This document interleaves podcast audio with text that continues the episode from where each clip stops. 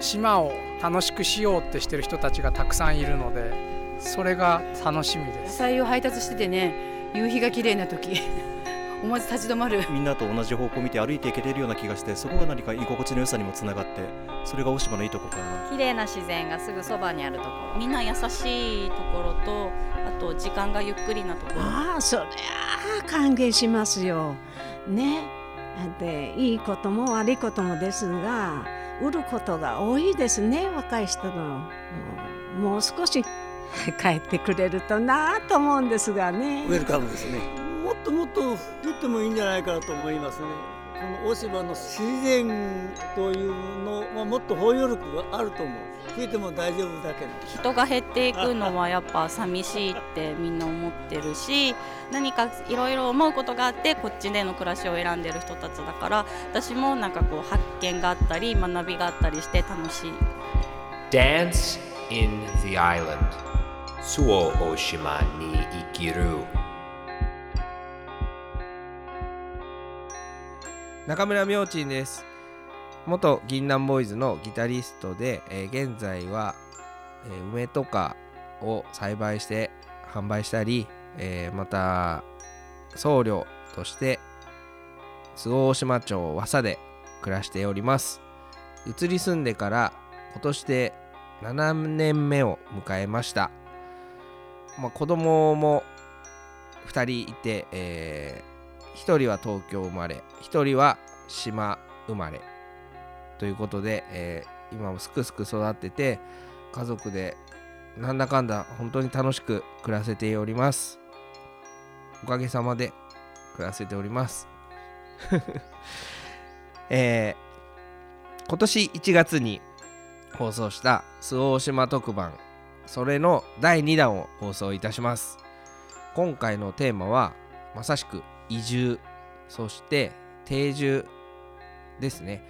えー移住したのはいいけどその仕事を何するかとかどういう暮らし方をするのかっていうのが結構気になるんじゃないかなと思っております、えー仕事だったりなりわいですかね、えー今から登場していただく4組の方がいるんですけどもその人たちは、えー普段まあよく僕もよくおしゃべりしたりとかするんですけれどもなんていうか自分でこう暮らしをこう作っていくっていう感じのタイプの人で家を作ったりまた仕事自体を作ったりとかですねちょっと僕には考えられないようなアイデアだったりとかやり方をとっててすごく興味深いので僕も今から聞くのが楽しみです。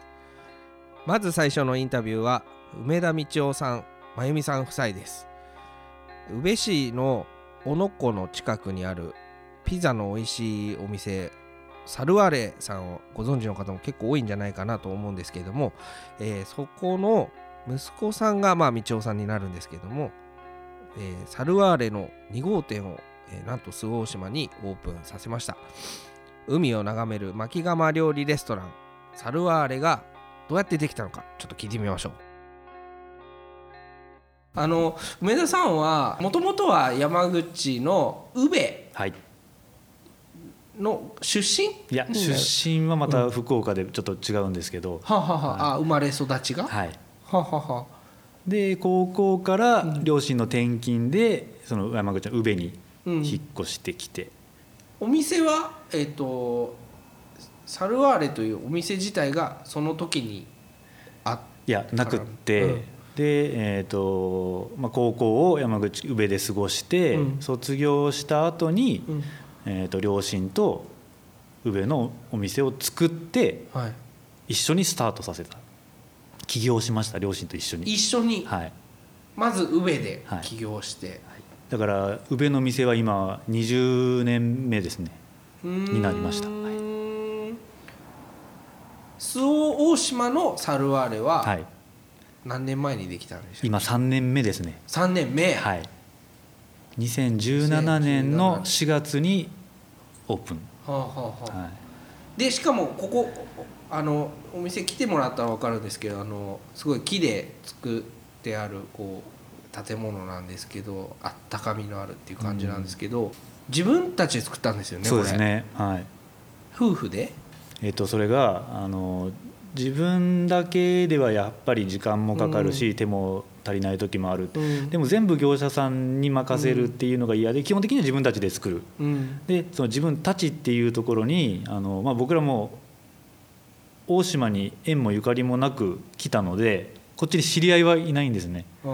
なので、まあ、その知り合いを作りたいっていうのも、うん。そういう意味も込めて、うん。そのボランティアっていう形でうん。お手伝いうん。一緒に作りませんか？みたいな。うんプロジェクトとして立ち上げてやりました。ああ周防大島でやりたいって思ったのはなんでだったんですか、あの家族で海水浴とかうん。釣りとか遊びに来るようになってうん。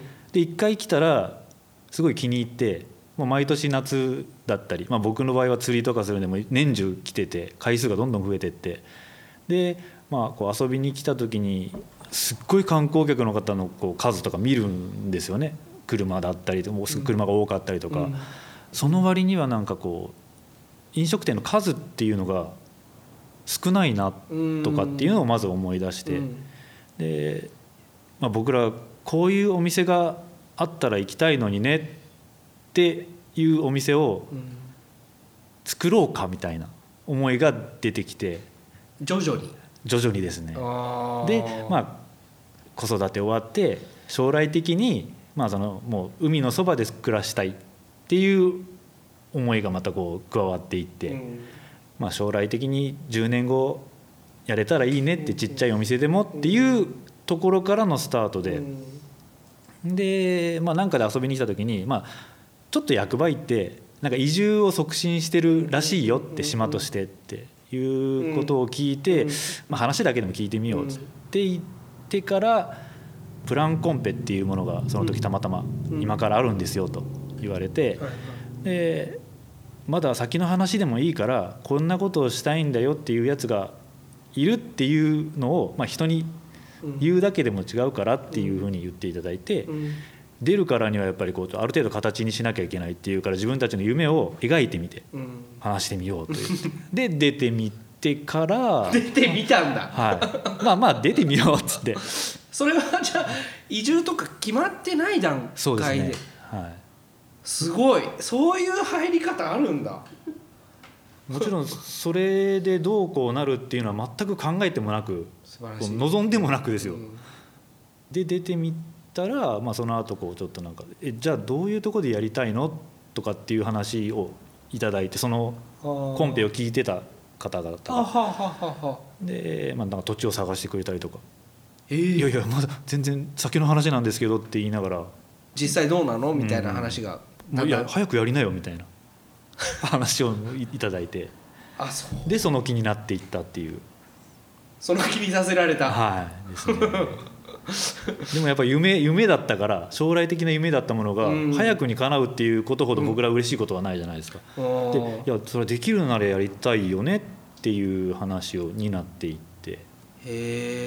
で家族にまあ、ね、相談し、まあ、ここ夫婦2人では、まあ、もちろんあもうそれはすぐできるならいやでも子供たちの学校がねっていうところがまず引っかかりだして、そうそうだよね、まあ、上の子たちはもうあの自立してたりとかするんで、うん。まあ、そのままもう向こうで残りたいと。うんで一番下の子が中学生だったんであ一番難しい時期なんで転校させたくないよね、うん。まあ、転校したくもないだろうねって言うん。って、言ってたら、まあ、妻が本人にーうん。相談をしたら、うん。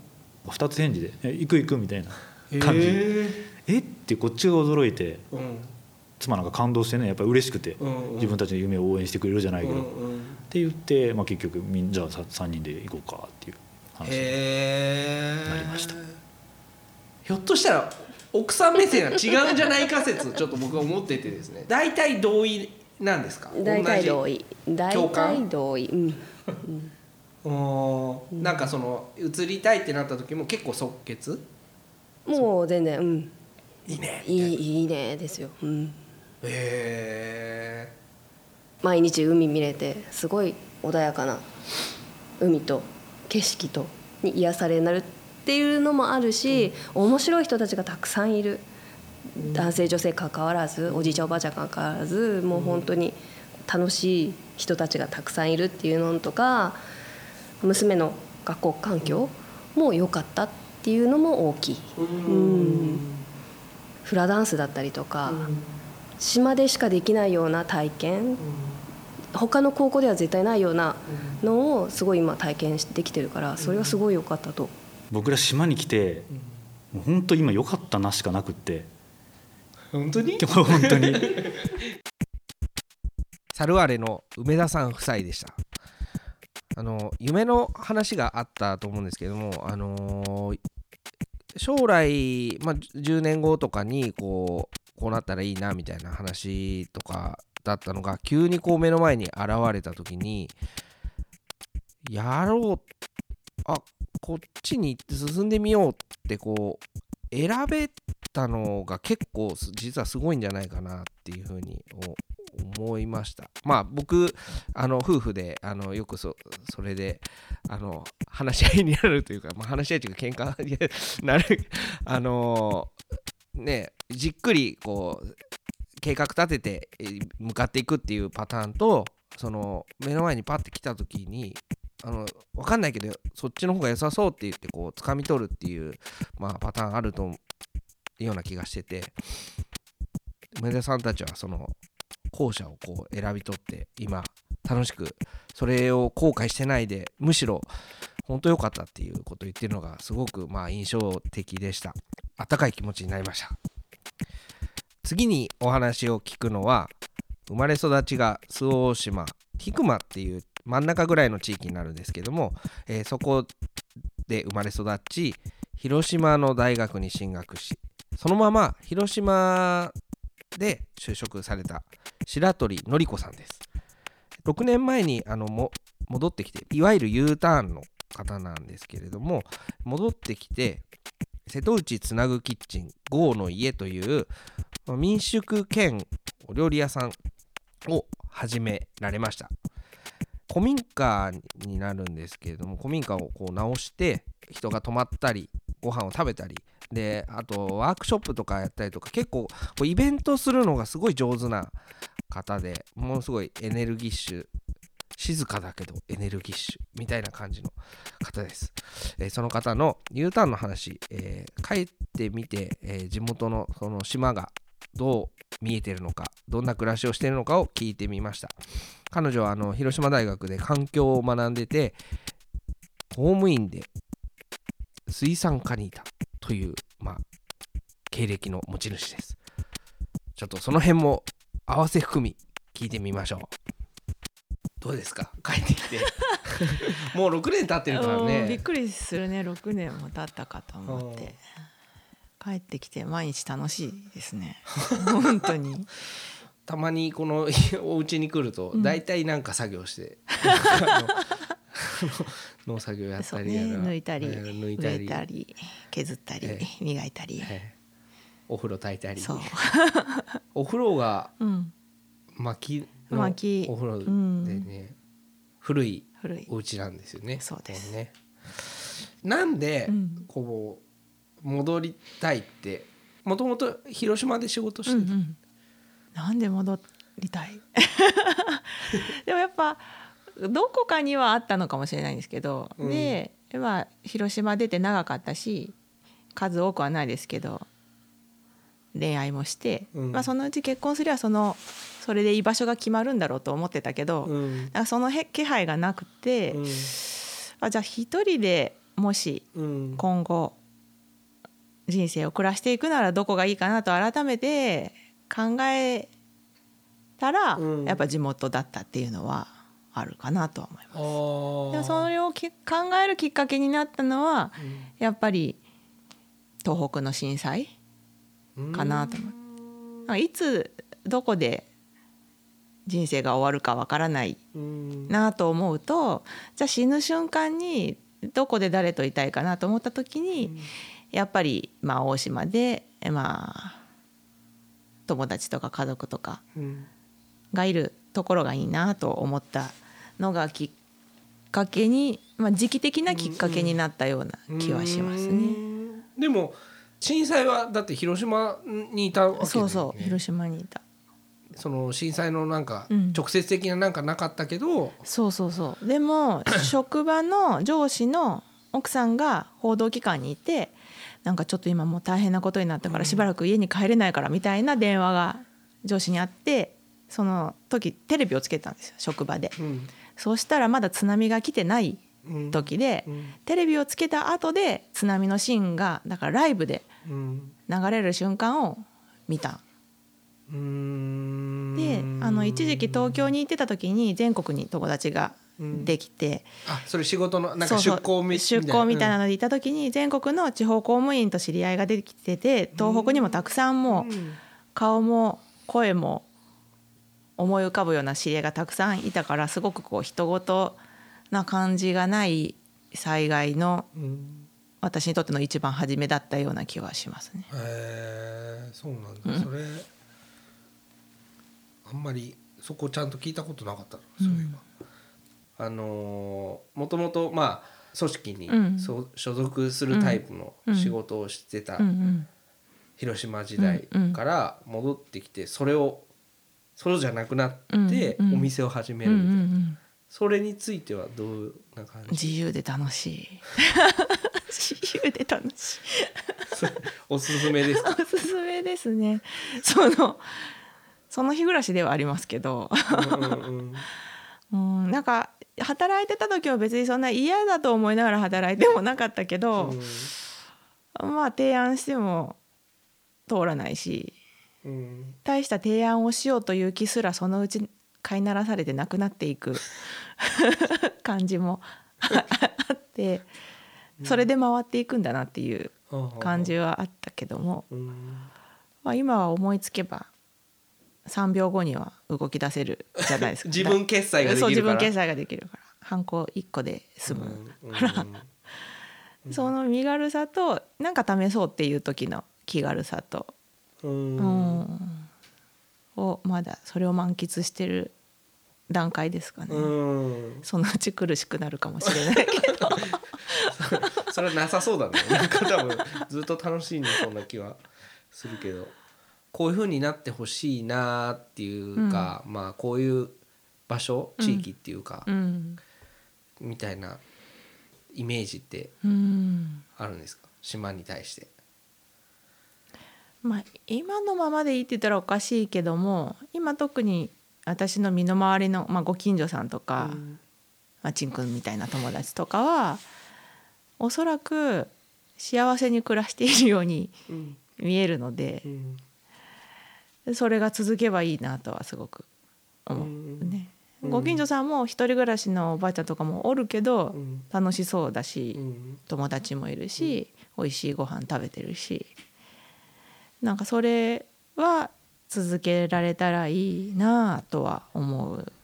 え環境に対してはどう環境に対してはやっぱり海がもっと、もうこれ以上海岸を埋めるような工事をしてほしくないなとか、やっぱり子どもの頃のその車窓も含めてですけどあれから何が一番変わったかというと海岸線が一番変わった気がして砂浜がなくなった磯がなくなったっていうのがあ今の状態よりもっと？もっとあったもっとあったうん僕からすると、うん。これでもすごい全然ないよ。あそうなの？あるところはもっとあるし昔はこの辺も車庫とかいろいろ取れてたけど今もうほとんど見ないし。あそうなんだ。そうそうそうそう。家の裏でナマコとか拾って食べよったけど、それも海藻があったからで今はそこによその砂が入ってただ砂しかない場所だったりはするから。まあのりちゃんはねこう魚好きだよね。魚大好きだけどね。魚とか海のもの好きだよね。海のもの好きだね。最初にそのえっと島に戻ってくるっていう時にその一人でこう暮らしていくことを想像してみたいなんだけど、うんあの結婚 したじゃないですか。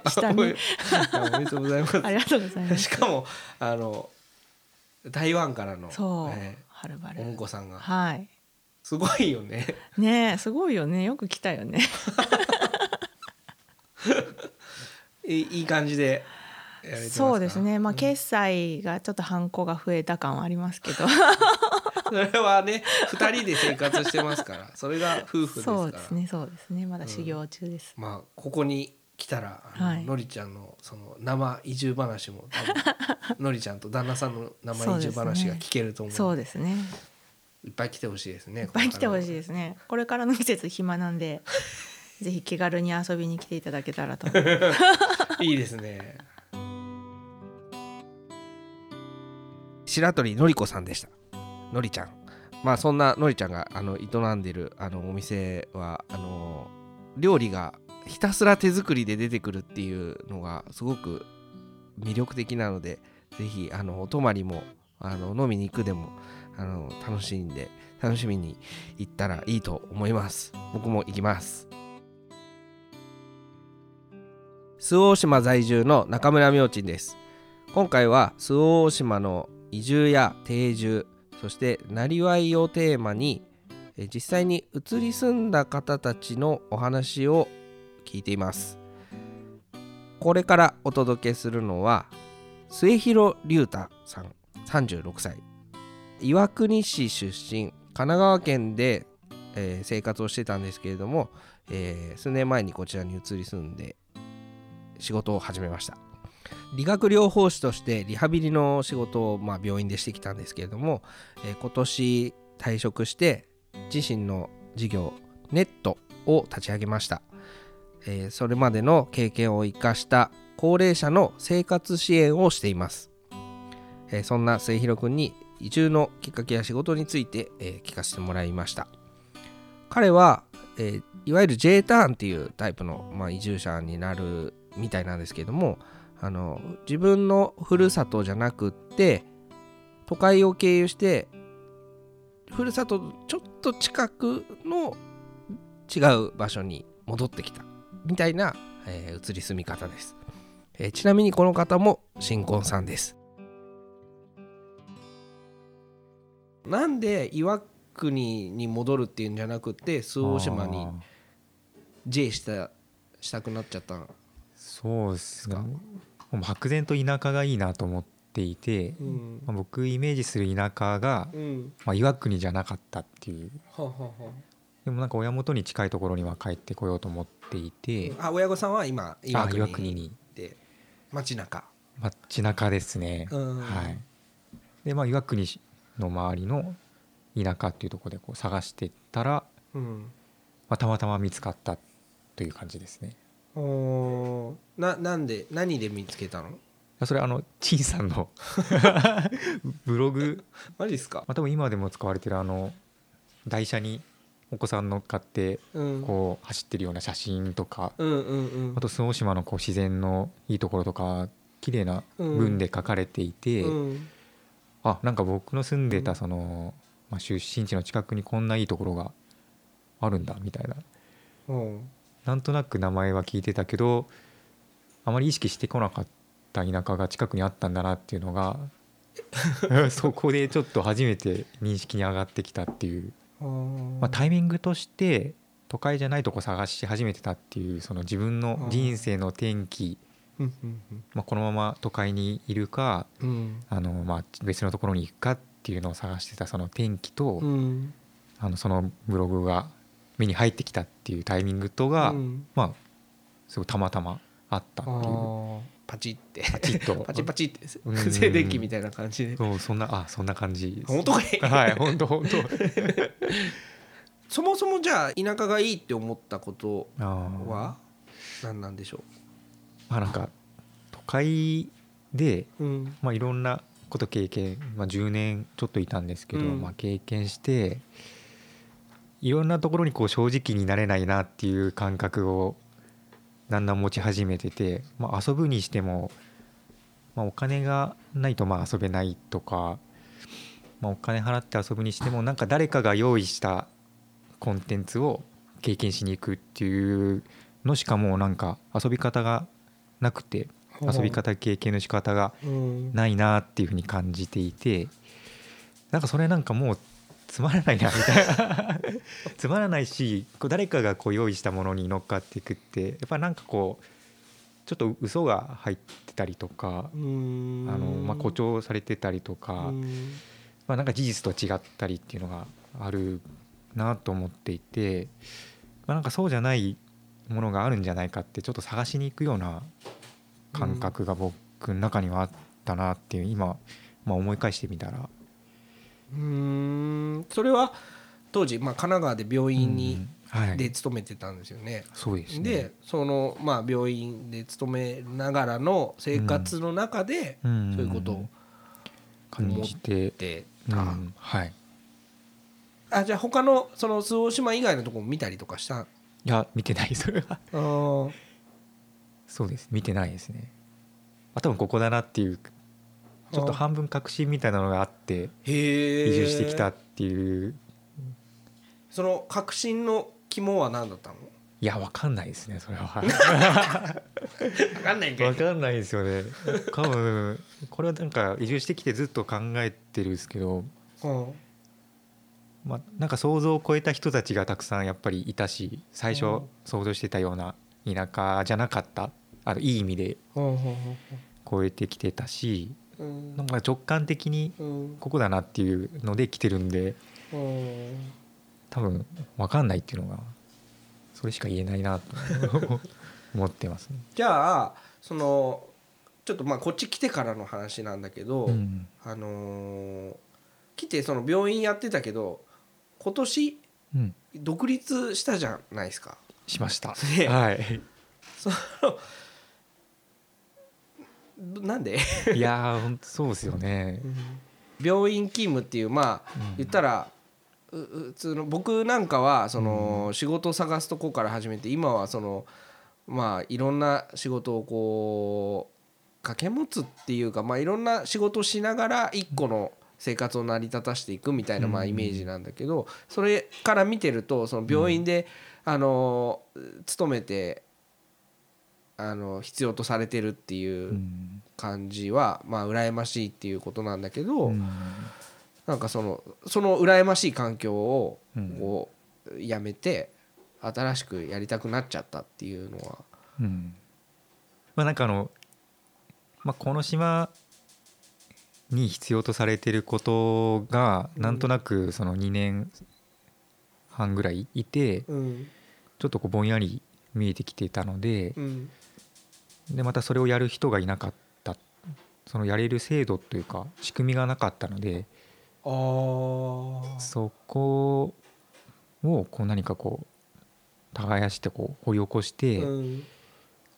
うん対応していくような人がいるんじゃないかっうんていうふうに、まあ、漠然と思ってたっていうのと、具体的にその高齢者がいて、うん。一人暮らし二人暮らしの人、うん高齢者だけの世帯があの総島7割ぐらい半分超えていてでまたその子供世代が、まあ、島の外にいる人ばっかりで、うんうん。まあ、だから、まあ、すぐには帰ってこれないし、こう何かこうご両親の暮らしを手伝うっていうのも結構子供も負担がかかるし、っうん。ていう状況があって、まあ、それをなんとかしたいなと思っていたのね。子供の代わりになるような人とかうん。もうちょっとこう柔軟にこうお年寄りの暮らしを支える人が、うん。まあ、絶対いるなと思っていて、うんそれがあの、まあ、今のその介護保険とかっていう制度だとそこまでこう柔軟に対応できないのでその制度から漏れていっちゃって、うんあの家で暮らせなくなる人がすごいたくさんいいたので、うんまあ、それはなんとかしたいなっていうのが、まあ、一つあった。うん。あとはあれですねあの僕あの島の村マルシェのうん。運営うん。に携わっていたりとか、うん。まあ、それ以外でも島の人たちとすごい触れ合う機会がうん。たくさんあったんですけど、皆さんその自営業者の方とかがうん。多くて、うん。自分なりの色でこう仕事を作ってる人うん自分の、えっと、世界観をこう作っている人がすごいたくさんいて、まあ、それはすごく新鮮だったですね。神奈川にいる時はそういう人たちほとんど会わなかったので。っていう人たちに囲まれて、まあ、一緒にお酒飲んだり話したりうん。してるうちにあこういう仕事の作り方、まあ、楽しそうだなっていうふうに思うのとまあなんかすごい世界をこうあの彩る力があるなと思って、まあ、僕らその医療従事者っていうのは国から決められた制度の中でしかこう表現ができないので、まあ、それはそれでいいんですけどまたもっと違う道があるんだったら、もうトライしてみたいなと思って。自分もその表現する側うん。にあの入ってみたいなっていうのは漠然と思ってたっていうのが多分2つ目えですね。ー、チャレンジャーですね。チャレンチャレンジャーなのか。まあでもなんかうん。いろいろ背中を押してもらったなとは思っていて、うん。まあ、なんか相談ししてもやっぱりあの、大丈夫だ生きるなみたいな。なんかこう皆さん後押ししてくれたりとか、ありがたかったですね。うんちなみに奥さんは、はい。あの新しく始めたことに対してはどう思ってて？奥さんに最初相談したんですね、なんかこういうことできるし、うん。こういう社会になってほしいと思うんだけどどう、うん。って言ったら、うん。まあ、間髪入れず、まあ、それはいいね。やりなよみたいな。お僕結構石橋を叩いて叩いて壊すタイプで、うん。なかなかいあなかなかそうそうですね。前に進めないタイプなんですけど、奥さんは結構後押ししてくれたのでへおかげさまで。暮らし支援サービスネットを立ち上げた末広くんのお話だったんですけれども自分が住んでいるところもやっぱりおじいちゃんおばあちゃんの世代の方たちがすごく多くって本当に身近な話ですし息子さんとか娘さんとかやっぱり近くにはいらっしゃらないっていう方が大勢いるんでそういう環境の中で、まあ、できることないかって言っておそらくまあ末広くんがこう立ち上げたっていうことだと思うんですけれども周防島だけじゃなくってこれからまあいろんなところでもうすでに、うん起こってるしこれからも起こってくるだろうっていう中でなかったことをなかった仕事をあることにした一人の、まあ、ケースなんじゃないかなって思います。そのあんまり肩肘張ってないっていう感じがすごくいいなって思います。なんか楽しそうにやってる感じで今のところあの利用者さんも増えてるみたいなのでこれからどういう風になっていくのかっていうのはすごく楽しみなお友達です。え4人目最後のお話は農業者の小林大輔さんです。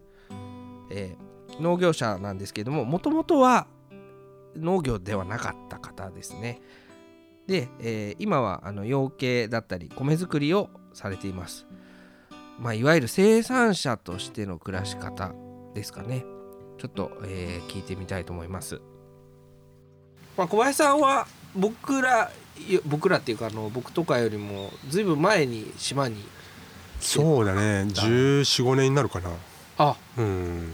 1415年。そんな経っちゃったよ。あそうなんですね、そもそも島の出身ではない。じゃないんでしたっけ、うん。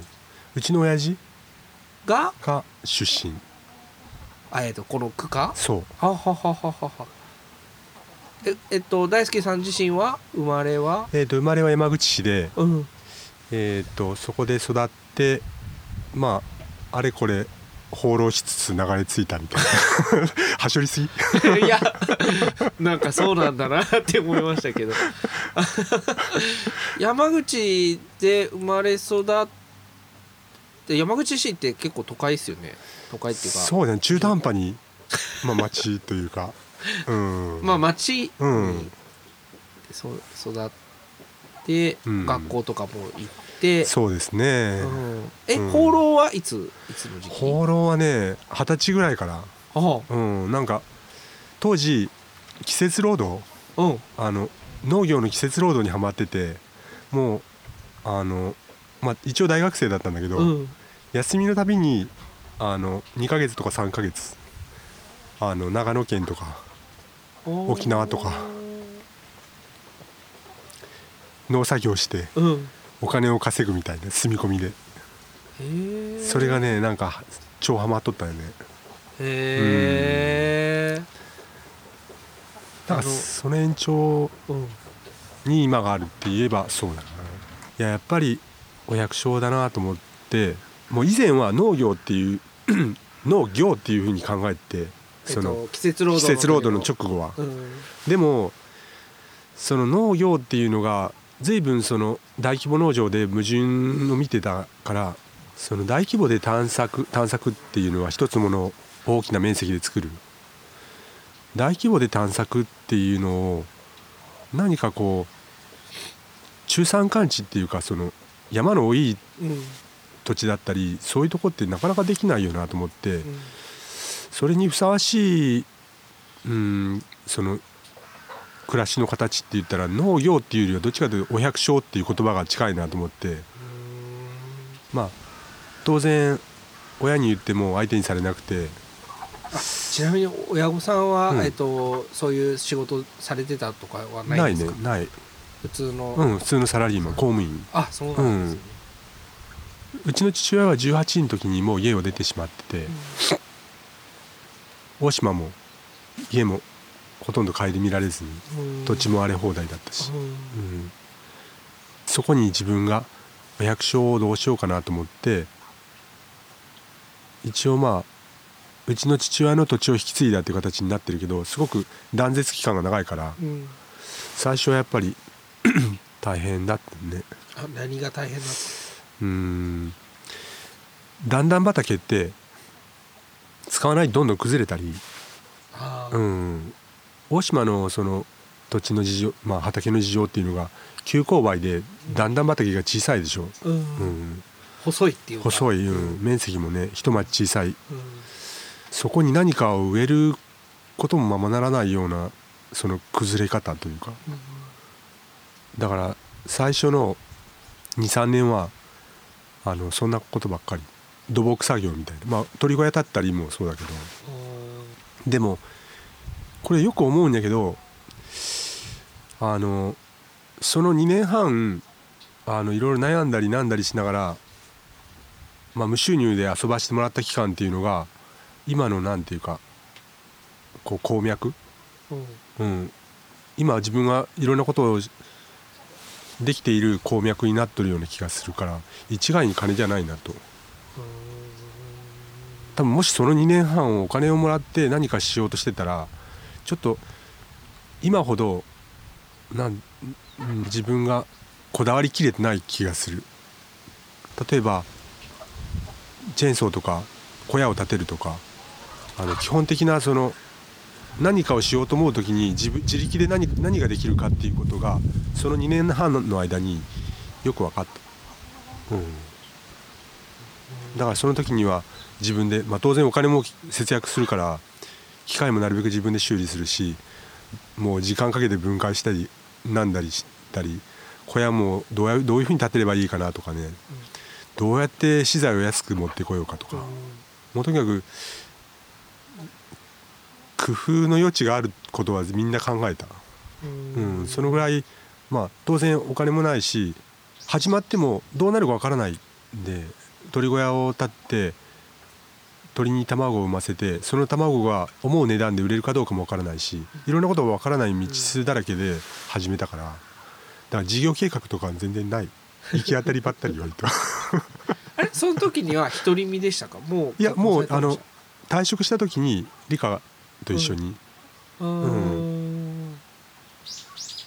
いたけど。それはもうあの二人でうん。そうだね。考えながら、うん。2人でまあうん。こういう場合って言い出しっぺが大体全部やらなきゃいけないみたいな。まあ理科はちょっとちょっとみたいな。抑え役、うん、えそんなもんじゃない？なんか。なんか突き進んでいこうとする人、どちょっと待ってそそれどこまで行くんっていう。まあそれちょっとひあのタイプによるっぽいですねどうも。2人でさ突き進んでいったらさどこに向かうんかちょっと分からなかったけど、まあまあ、その時はまああの何でも反対やからね大体理科 何でも反対。うん。もう何でもやりたがりで彼女は何でも反対。そこで拮抗しながら進んでいく。研ぎ澄ましていくっていううんそうそう。道を。うん。まあよく言えばね、うん。生産物が生まれてその生産物を売り始めて実際に収入ができるまでのその2年半ぐらいの間が今思えばすごくなんか一番自由でうんなんか輝いとった気がするな。無収入なのにね妙にね高揚感があってなんか生きてる実感があった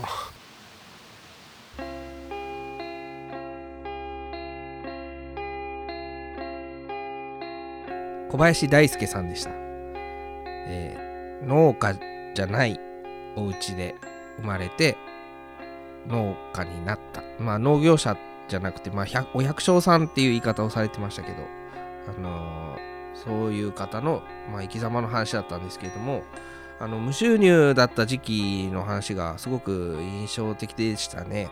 あのなんかすごい、まあ、不安になると思うんですよねお金ない時って。その時が一番まあ生きてる実感があったみたいなことを言えるっていうのはまあよっぽどのことだと思うんですよね。すごくまあ鉱脈だったっていう言い方もしてましたけどあの今にそれがつながっているっていうことはすごくまあ僕らにとっては希望のある話なんじゃないかなっていうすごい味わい深かったです。Dance in the Island. 周防大島に生きるここまで4組の話をこう聞いてみましたがどうですかね皆さん。あのなんか人人生の射程が長いっていう感じ？あの今何々したいとかじゃなくってなんかこう死ぬ時どうしたいみたいな話が結構あったんですねあのまああの白鳥さんとかもあのそういうことも言ってましたしなんかそのその都度その都度のこともそうなんですけどもどういうふうにこう、えー長生きした先に人生を見てるかっていうのが、あのー結構いいなって 思い思いました。まあ僕ロックバンドやってた時にはそういうこと思わなかったんですけどね。もういつ死んでもいいみたいな感じだったですけどね。あのいいなって思います。あのまあこれ周防大島だけの話じゃなくてあの本当高齢化の話とか、まあ、人口減少とかどこでもある話なんじゃないかなってこう感じるのでまあここ周防大島。あなたのまるどこどこでなんかこういろんな生き方をこう見つけていけたらいいんじゃないかなってこう思います。まああんま偉そうなこと僕言えないんであの僕もあのちゃんと仕事あのしていきたいと思います。それではまたいつかの機会に中村明珍でした。